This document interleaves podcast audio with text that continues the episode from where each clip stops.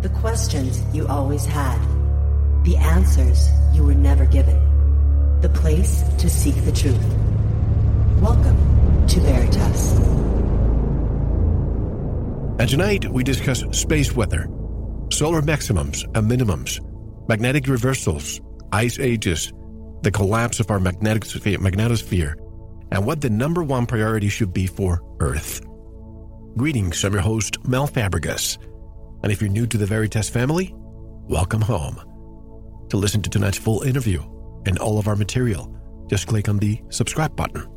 And don't forget to visit the Veritas store for M M S, hemp oil, pure organic sulfur, and much more. And if you want to get in touch with me, want to be a guest on this radio program, have a guest suggestion, or have feedback, just click on the contact button of our website at Veritas Radio dot com.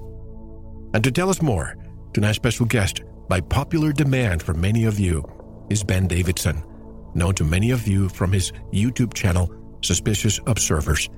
Ben is the founder of the Mobile Observatory Project, creator of the Suspicious Observers YouTube channel, providing daily solar space weather updates since twenty eleven, with over one hundred thirteen million views. Runs Space Weather News dot com, is the creator of the Disaster Prediction app, and as many of you have told me, Ben Davidson is most likely more knowledgeable than many of the most highly trained in the study of climatology and the study of solar radiance. He has many websites, and I have linked them all at Veritas Radio dot com. Ben Davidson joins us from Albuquerque, New Mexico, my next door state.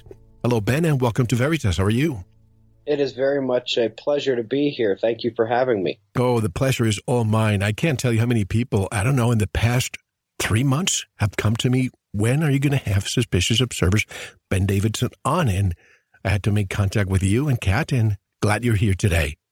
Absolutely. Well, thank you for doing so. So um, we're going to talk about the sun, huh? Oh, the sun and everything else that surrounds us. So even though you're not a lawyer, you have a background in law and a law degree. You also wanted to be a weatherman, even though you don't have a de- you know, degree in meteorology or degrees in science. But you became disenchanted. I'm curious about your story. For those who are not familiar with who, with who Ben is, I'm very curious. Tell, take us all the way from the beginning. Um, all right. So I was born in nineteen eighty-four. No, I'm just kidding. Uh, I was born in nineteen eighty-four, but I'll, I'll jump ahead a little bit. So I had a meteorology minor Uh, in in college, uh, but I originally was hoping to have a meteorology major. Um, I was at Penn State University. That is where you find uh, the famous uh, mainstream global warming climatologist Michael Mann uh, and many other uh, very, very mainstream, don't question a darn thing uh, types of uh, classrooms. And so uh, I was questioning why a lot of the research that was coming out at the time about the global electric circuit was not being integrated into weather models. And I was told again and again that it wasn't ready and that maybe someday, et cetera. And it was becoming very frustrating to me because it was clear that you could predict the path of uh, hurricanes much, much better if you were looking at the global electric circuit and the sun. One of the best examples of us actually doing that was with uh, Hurricane Irma. You might remember uh, back in twenty seventeen uh, in, in the fall, that one was supposed to originally uh, – all the tracks had it missing Florida to the east and coming up and hitting the Carolinas. The thing actually kept driving west right into the Caribbean, um, right into the Gulf of Mexico, and then came up – I'm sorry. Uh, it, it was supposed to miss uh, Florida to the east uh, over in the Atlantic, and it ended up missing to the west. And we were ended up, we were saying that about ten days early uh, when it was forming. And the point was, back in college, it was very clear that you could do this. It was very clear that you could use the global electric circuit and the sun to better predict things like hurricanes and tornadoes um, and longer scale patterns like El Nino or La Nina. And it got to the point where it, I, I was not just told that this is not going to be included, but that if I didn't stop uh, bringing this up in class and trying to use it in our practice forecast, that I was going to fail the class. And so Um, I very much did become disenchanted, uh, and I had the same experience with a couple of other professors as well. The point is that it was clear back then to the professors, the very few professors who were publishing this stuff, that this could really be done. And it was also clear that nobody was taking them very seriously. Now, of course, um, I don't have to, I, you know, I didn't have to report to anybody, so I could use this information, and the information's widely available. And uh, that was, I, I don't know if it was just frustration that I wasn't doing what they said, or it was kind of scary that their entire life's work was about to be upended with something so new and revolutionary that it would basically change meteorology and climatology forever.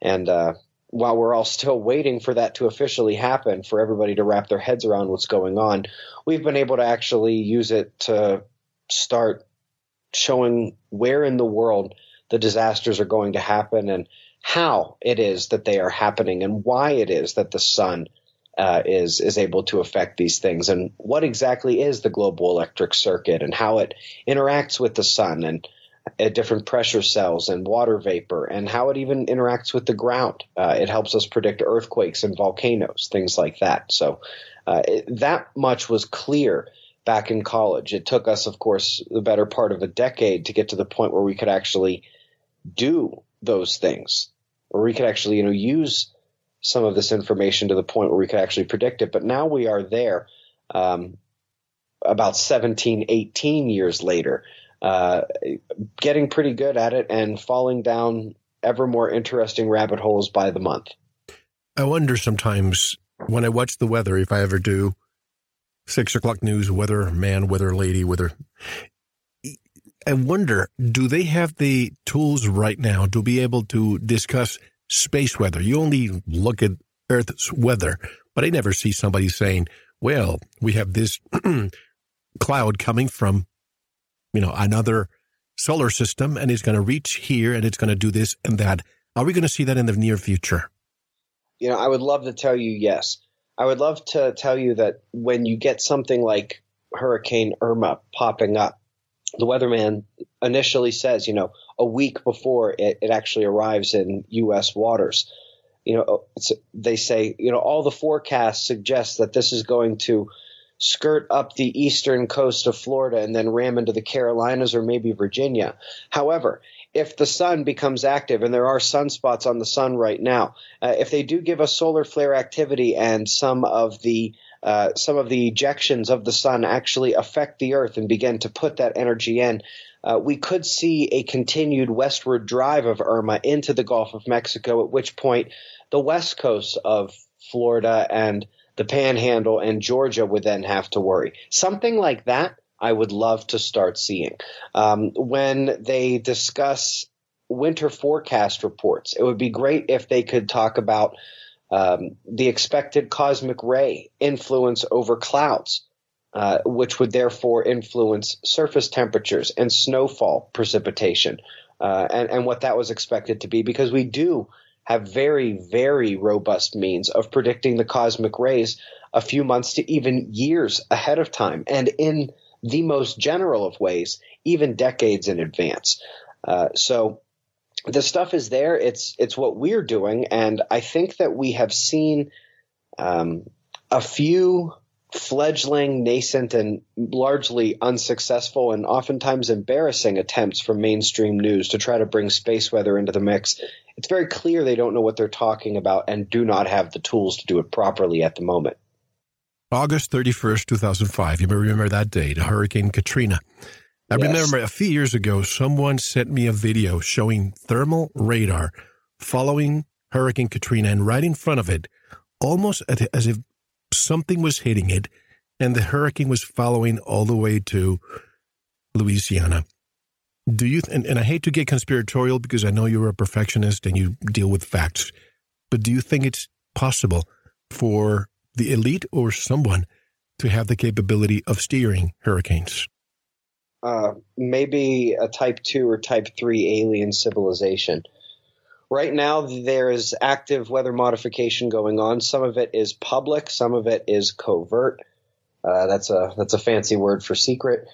Uh, the most successful weather modification, and you know the stuff about atmospheric physics and the kind of power that can be used, uh, that stuff is well known. So Um, while we don't know necessarily when they're doing some of the secret stuff, we do know a couple of things.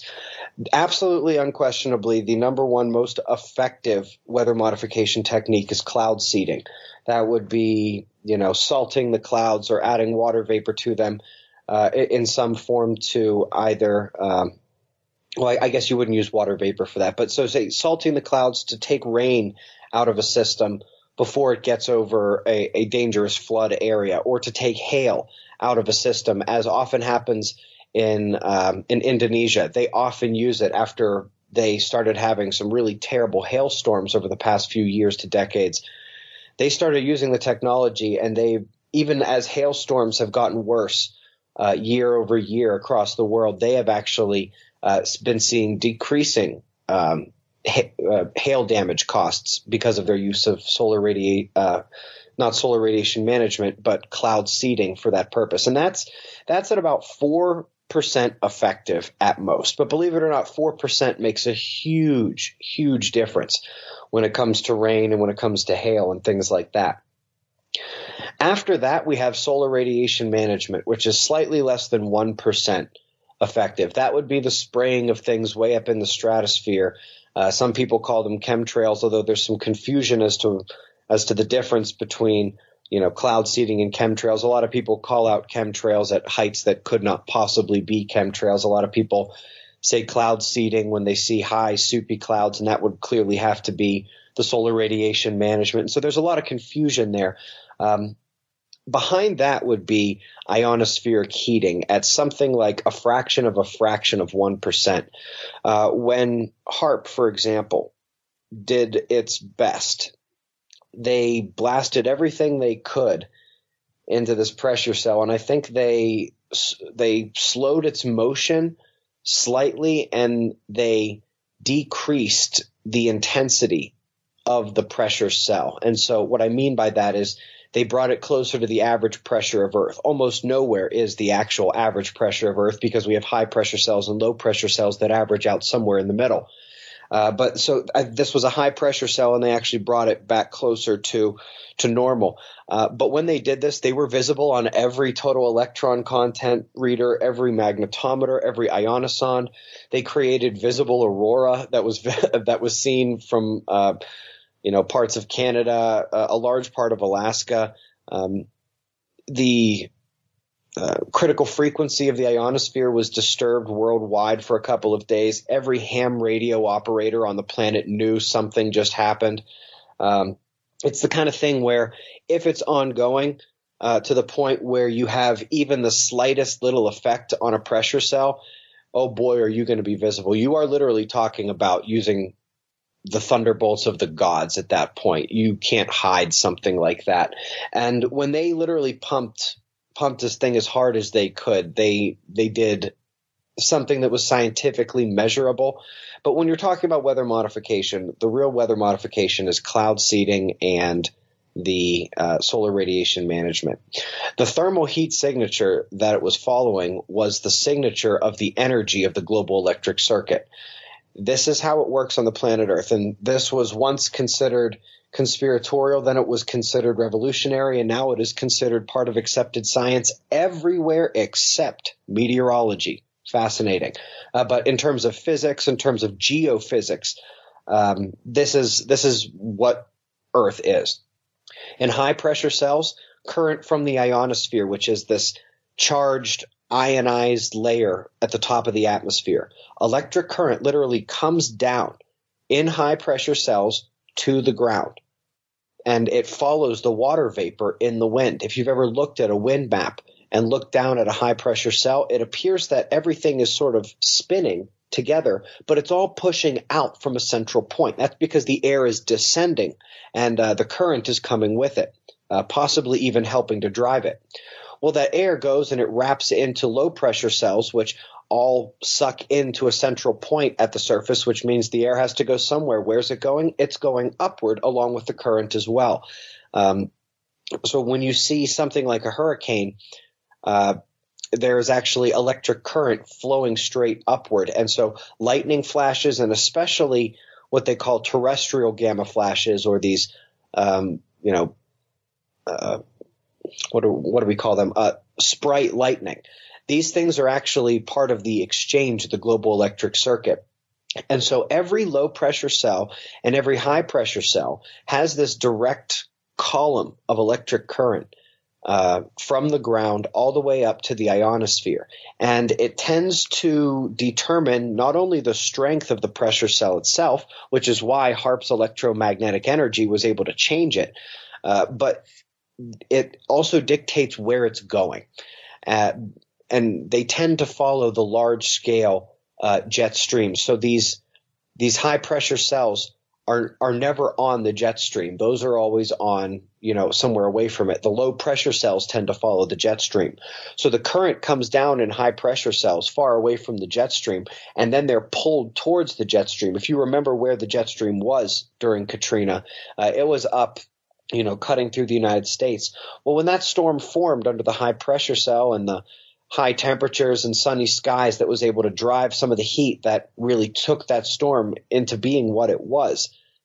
You have to realize that when it became a low pressure cell, it was all of a sudden at that point uh, trying to reach the rest of the currents. And so um, it's kind of like water or mercury. If it gets too close to other drops of water or mercury, they're going to want to join. Well, electricity Uh, and especially electrified water vapor is that times a million. Um, charged water wants to find its, uh, it, you know, it's like it's like partners in that in that sort. And so, uh, two thousand five, interestingly, was supposed to be a down year for the sun. The sun goes into this eleven-year cycle where uh, we have sunspot maximum for a few years and then sunspot minimum with virtually no activity. Well, two thousand five was supposed to be virtually no activity, and we had a nice uh, cooling of the thermosphere of Earth. The upper atmosphere was uh, condensed a bit from the lack of solar flares, and then all of a sudden we got one of the most terrible solar flares um, that, that we had ever recorded. In fact, it wasn't until the solar flare that preceded Irma in twenty seventeen that we saw a flare as strong as the one as we saw right before Katrina. We see a powerful flare, an X twelve. It's on like the top fifteen list of strongest ones ever seen. And there goes Katrina. We don't match that level until uh, twenty seventeen. And here comes another run of those hurricanes. And, you know, it wasn't just the, the big flare we had here in twenty seventeen, there were a number of them, and each one of them was followed by one of those hurricanes. Remember, there wasn't just Irma. No, it started, Maria. It, it, Maria afterwards, and the sunspots started coming back the day before Harvey formed in the Gulf of Mexico and then ran up at, at Houston. So um, there's a reason why our student, Ferris Wald, won the twenty seventeen National Middle School Science Championship and is now um, a contender for the World uh, Championship in the Google competition uh, now that he's in high school, for his connection between certain phenomena on the sun and the number of tropical cyclones. And when we say tropical cyclones, that includes hurricanes, cyclones in the Indian Ocean, and typhoons in the West Pacific, all of those put together. Literally, the number of times these phenomena happen on the sun is the number of cyclones that are going to happen on the planet Earth. And, you know, while, while we can modify the weather a little bit, it became literally obvious to everyone in the world who watches anything electromagnetically that HARP was doing something back then. And they were able to basically do something that only scientific instruments were able to measure. Like no, nobody would have ever noticed anything to this pressure cell or anything like that. The only thing that they would have noticed was the, was the pink glow above their heads. And they would have said, what on earth is happening over there? Um, and that was reported a little bit. Uh, although the University of Alaska did do a good job distributing information about what was going to be happening. And then again, people in Alaska are used to seeing the aurora. And so uh, a lot of them, Uh, weren't really freaked out by it. It was some of the ones who were, you know, used to seeing the brilliant greens and knew what they were supposed to be looking for who said, hey, that pink aurora is not right right now. I'm getting off on a little tangent. The point I'm trying to make is that we are ants. We can cloud seed very well. Uh, we can do solar radiation management, but we probably shouldn't. Uh, I am a I'm very anti chemtrails.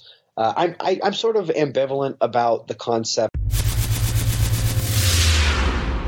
Thank you for listening. To unlock the full two-hour interview, including video formats, downloads, transcripts, exclusive articles, and more, subscribe to Veritas Plus now. Gain access to our entire archive dating back to two thousand eight. Just click subscribe at Veritas Radio dot com. Because you don't want to believe, you want to know. Subscribe now. To listen to the rest and all of our exclusive material, proceed to the Veritas Plus member section, or join the Veritas Plus family by subscribing. Click on the subscribe button at Veritas Radio dot com. Don't forget to visit the Veritas store for focused life force energy. Get a fifteen-day free trial today with no credit card required. And if you want to get in touch with Mel, want to be a guest on this radio program, have a guest suggestion, or have feedback, just click on the contact button on our website at Veritas Radio dot com. Now, proceed to the Veritas Plus member section or subscribe to listen to the rest of the interview. You don't want to miss it, because you don't want to believe, you want to know.